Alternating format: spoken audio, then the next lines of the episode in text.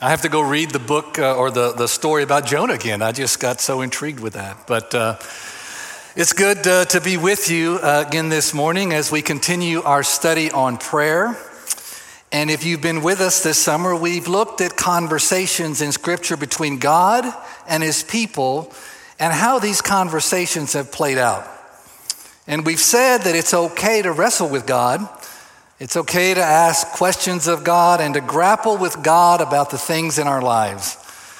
And sometimes this wrestling makes us realize things about ourselves, times when we've fallen short and need God's mercy and grace. And this morning, we want to look at a prayer penned by King David when he became acutely aware that sin had polluted his life and had left him battered and bruised.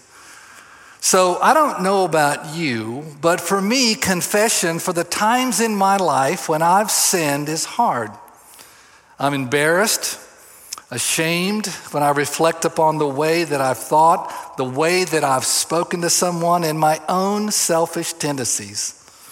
Frederick Buechner says it this way To confess your sins to God is not to tell God anything he doesn't already know. Until you confess them, however, they are the abyss between you and God, and when you confess them, they become the bridge. True confession is where we own personal responsibility for our words, our behavior without excuse, and without shifting the blame. It's where we admit to God where we have fallen short. But if we look closely, confessing activates God's grace on this earth. Grace is a characteristic of God when we place our trust in His goodness. What I was bad, what I, what I did was bad, but I confess because God's grace is greater than my sin. Now, I have a little bit of a confession this morning. I am not a perfect man. And much to my chagrin, I found this out after I got married. and over the course of our marriage, Esther, my wife in love, has pointed out deficiencies in me. Maybe it was my tone of voice, or the fact that I forgot to do something I promised, or maybe it was her questioning my judgment on the purchase of a new laptop regardless of what her ridiculous reasoning might have been, I defend myself even though I know I'm wrong. I hold on to my righteousness, put up walls of defense, but I know deep down in my heart that something is not right. Deep down in my subconscious, I know that at the end of our conversation, I'll end up saying, Honey, I'm sorry.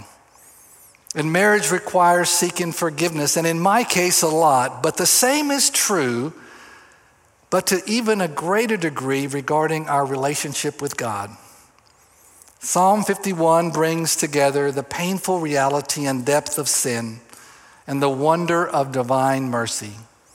It comes to us in the form of a lament, and some have called it the martyr's prayer.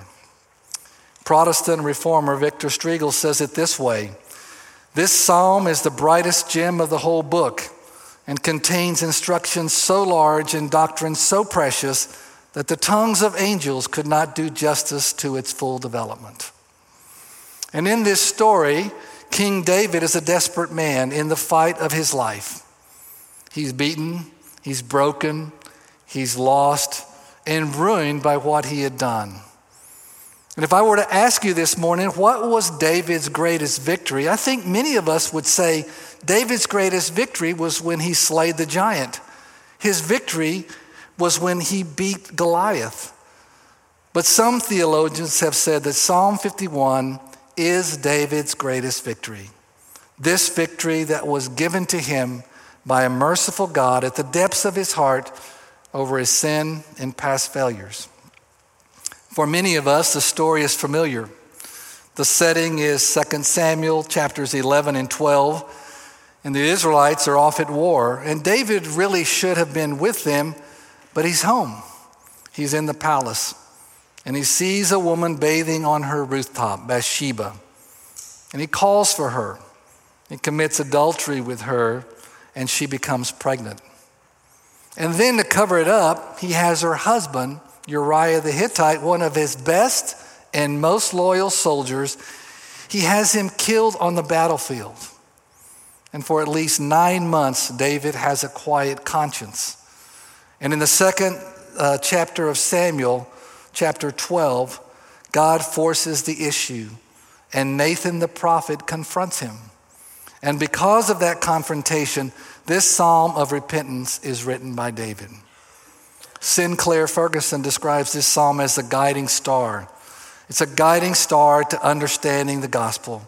It's a guiding star to understanding our great sin, and with our great sin comes an even greater Savior. So if you're here this morning and your sin has bruised you, if you're here and you have a past, if you're here and you're dealing with guilt and shame, David's prayer is for you. And with that as our background, let's pray. Heavenly Father, open our hearts and minds by the power of your Holy Spirit so that, so that as Scripture is read and your word proclaimed, we hear with joy what you want to say to us today. Through Jesus Christ our Lord. Amen. Listen now to the reading of God's word. For the director of music, a psalm of David, when the, Nathan, when the prophet Nathan came to him after David had committed adultery with Bathsheba. Have mercy on me, O God, according to your unfailing love. According to your great compassion, blot out my transgressions. Wash away all my iniquity and cleanse me from my sin.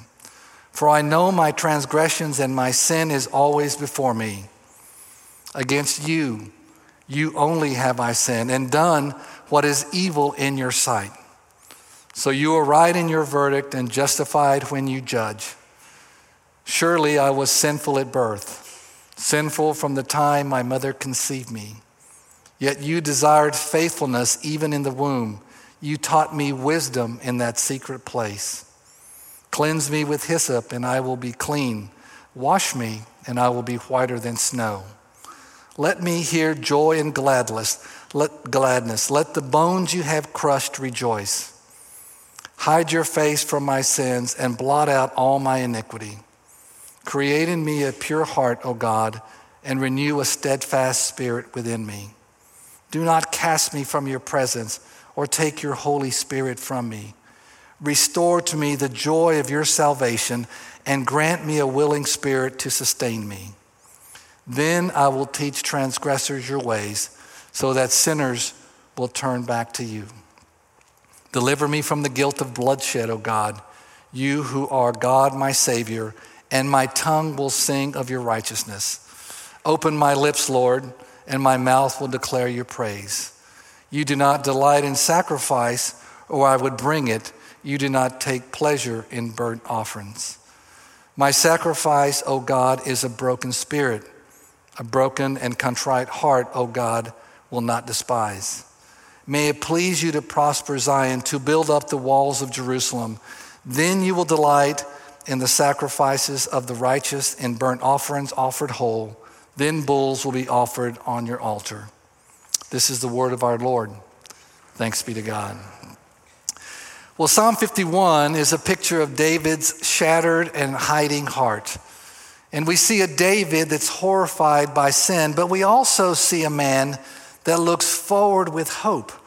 Hope because of his past relationship with God, a God that is faithful and merciful to him. And on the basic level, confession begins the process of repentance. Confession is about admitting and telling the truth. We can't have repentance without confession. And David describes his grave error in the first few sentences with three distinct words transgressions, iniquity, and sin. He doesn't focus on anything specific, but it's a comprehensive description of the word sin. And he also uses the first person singular. In the first four verses alone, he says, My transgressions, my iniquity, my sin. And in verse four, he says, I sinned and have done evil in your sight.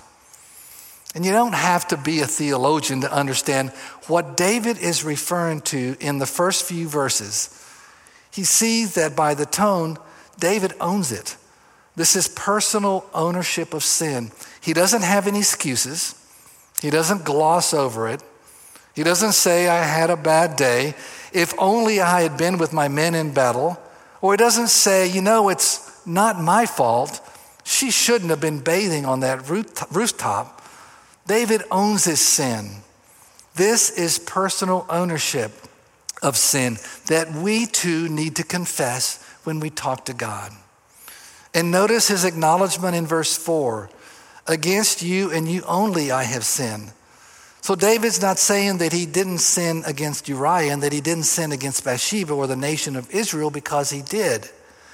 If we only think of sin in the horizontal dimension, we're kidding ourselves. What David is saying here is that the root sin, the sin beneath all of the other sins, is a vertical sin against the character of God. David confesses that he has the blood of Uriah on his hands. He says, Deliver me from the guilt of bloodshed, O God. David's saying, I'm false and full of sin. I'm not who I want to be, and I'm not how I need to be. I need your mercy, and I need it in a deep, deep way, oh God. In verse 5, he says, I was sinful at birth, sinful from the time my mother conceived me. So, in other words, he's saying, I know where this came from. He's not blaming his mother, but he's saying, This is not a random act. This is not a fluke. It's not out of left field. But the explanation is, I sin because I'm a sinner. There's a sinful nature in all of us that naturally twists our hearts and separates us from God. And so David is praying, I need grace in the deepest places, in the farthest corners of my heart, because it's a place inside of me that's hidden. There's a place that's pervasively twisted. I have a spiritual sickness that I cannot fix myself. I need you, God, to go there. I need your mercy. You see, this is the first and most challenging step to confess what is true, to see ourselves clearly to see ourselves as God sees us, to own it, to admit it when we are, when we are wrong, that we are needy and that we are spiritually broken and bankrupt. David has acute understanding of the severity of his sins. In verse 3, he says, My sin is always before me.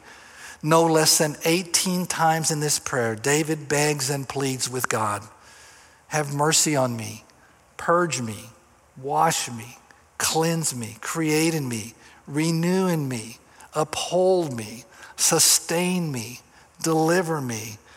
This is a man at the end of his rope. This is the man that has a posture of need. I remember growing up, my father would help me work through life. And on the topics with economic implications, he would ask me, Roland, is this something you want? or is this something you need? And wants are those things a person desires or likes to have, but not necessary for survival. I want a new car.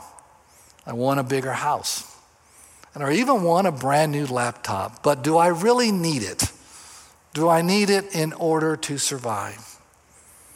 And there are times in the Christian life when we say we want a relationship with Christ. But maybe a better question is do we need a relationship with Christ? And if we were to stop and ask ourselves this morning, do we have a posture of need? Do we see that we are needy and broken and bankrupt and bruised?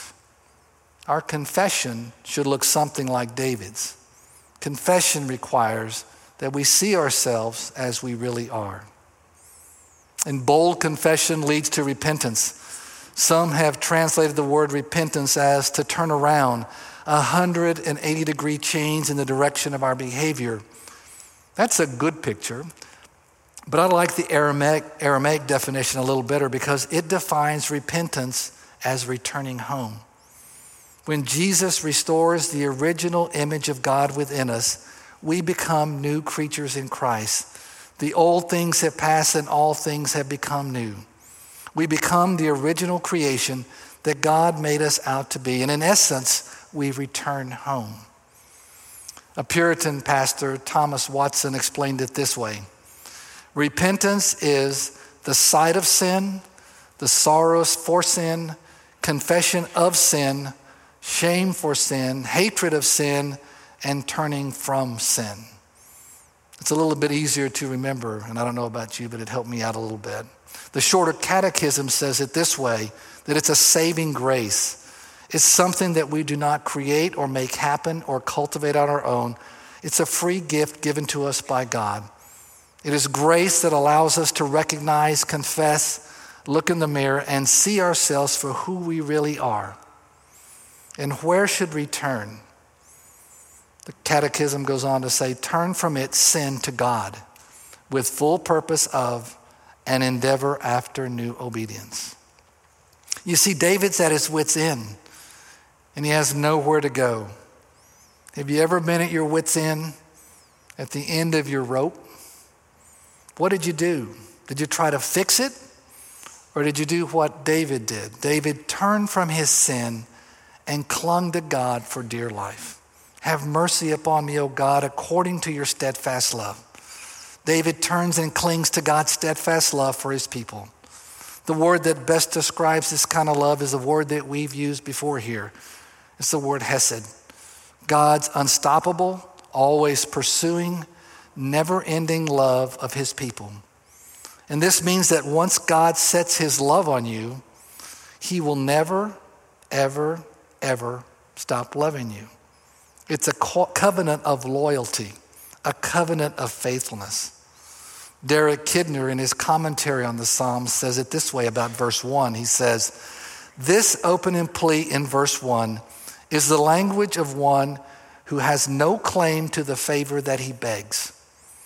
In other words, David comes to the table with no bargaining chips. And the basis for the mercy that he begs for is not because he killed Goliath or his performance as a leader of Israel or that he possessed wisdom. But the basis for the mercy that David begs for is something that resides in the character of God. Have mercy on me according to your steadfast love. This is the returning home that David longs and begs for. David begs for this from God because he has nothing to give. There was no sin offering, no burnt offering, there's nothing. The only thing that David has to offer is a broken and contrite heart. There's a print in my office that I look at frequently and it was given to me by my son, and it means a lot to me. And it's a print of Rembrandt's The Return of the Prodigal Son. And in this painting, the son is kneeling, he's lost, he's ruined, he's bald, and he's missing a shoe. He has the appearance of an outcast.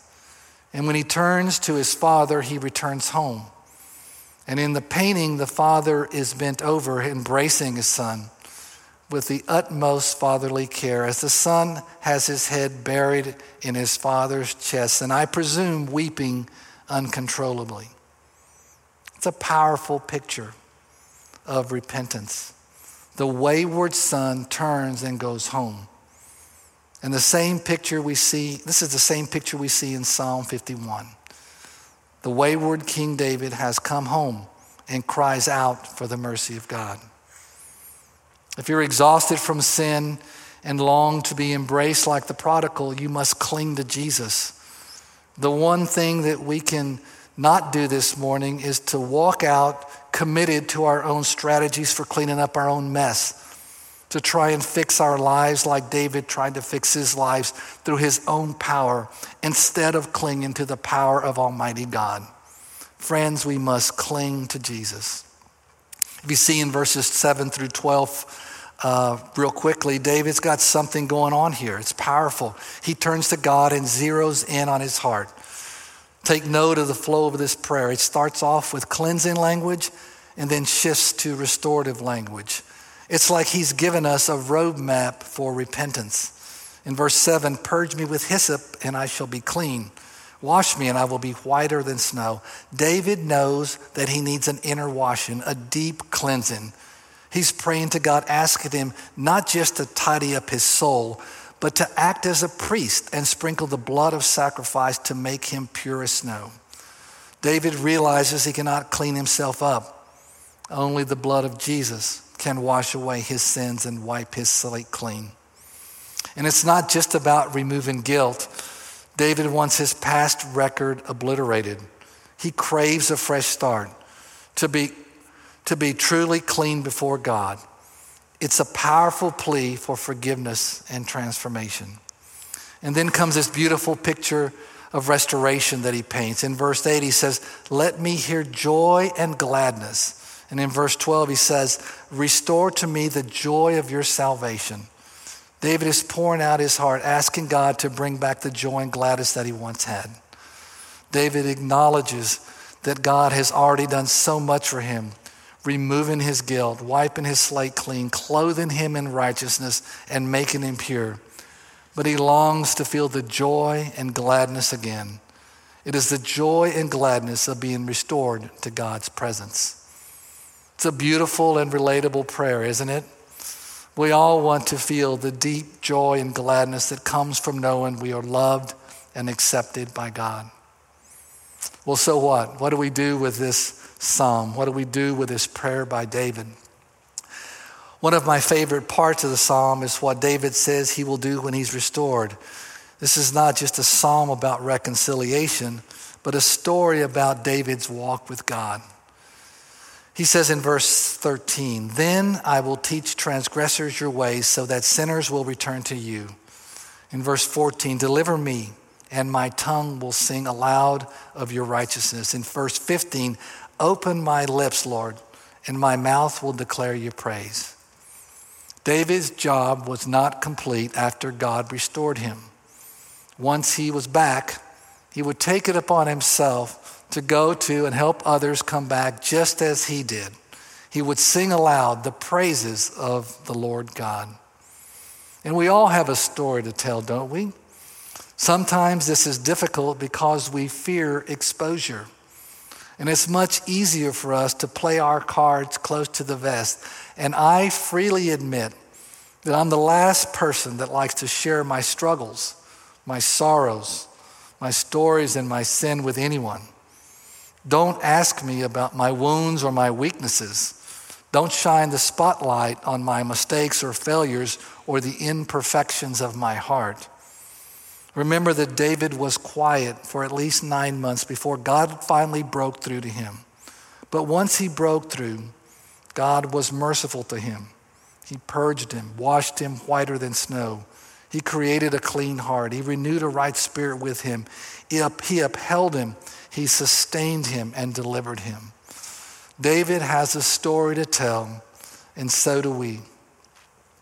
Maybe there's a friend or a neighbor or coworker that God brings into your life who can hear your story and say, Well, if God was rich in mercy towards you, maybe God can be rich in mercy towards me. You know, if God cleaned that, if He washed you whiter than so, do you think maybe he could wash me? Do you think he could deep clean my heart and the mess that's in my life? True repentance leads to great evangelism, and we all have a story to tell. And it's easy, easy for us to say this morning that our sins are not David's sins. I have not committed adultery, nor have I been involved in murder, but maybe our sin is still heavy. And maybe we long to be clean and we long to be whiter than snow. Maybe we're tired of hiding all of our stuff and our sin has left us flat and cold and we have no joy. What do we do with that? We must keep our focus on Jesus. Take the pleas and the prayers of David in Psalm 51 and intersect it and connect it with the life, death, and resurrection of Jesus Christ. Everything that David asked for in this psalm, all of the mercy, cleansing, and deliverance he sought, David received. David received all of this because God took the burden from King David and gave it to a different king. God gave the burden of King David to King Jesus, the only one that could stand in the gap and fill the void for David, for you, and for me. When David's sin burden was shifted to Jesus, all of the weight of his sin was lifted. It's like a divine puzzle falling perfectly into place. Through King Jesus, God granted him the very thing that David longed for and so much more. It's a testament to the beautiful orchestration of God's plan and his boundless love for all of us. And sometimes we forget the complete picture of the gospel. God does not just stop at forgiveness, he delights in us. Imagine that. The God of the universe finding joy in you and in me. It's like a loving father welcoming back his prodigal son with open arms. And no matter where we are in our Christian walk, has it been a long time? Has it been a long time since you have experienced the joy and reward of a deep relationship with Jesus? Has it been a long time since you have genuinely confessed your life to God as David confessed? If it has, it's time to come home and cling to the love and grace and mercy God has for you and for me. And it's not too late to turn back. God is waiting with open arms to welcome us to his loving embrace. And there's a party about to start. A ring and a robe are waiting for us. A calf is being fattened to celebrate our return. To God be the glory and the honor and praise. Amen. Let's pray. Lord Jesus, we cannot comprehend your love for us. And we thank you that you are a loving and gracious God. Thank you that your love is perfect, it never fails, and that nothing, nothing can separate us. We thank you for your son Jesus and his sacrificial love. In Christ's name I pray. Amen.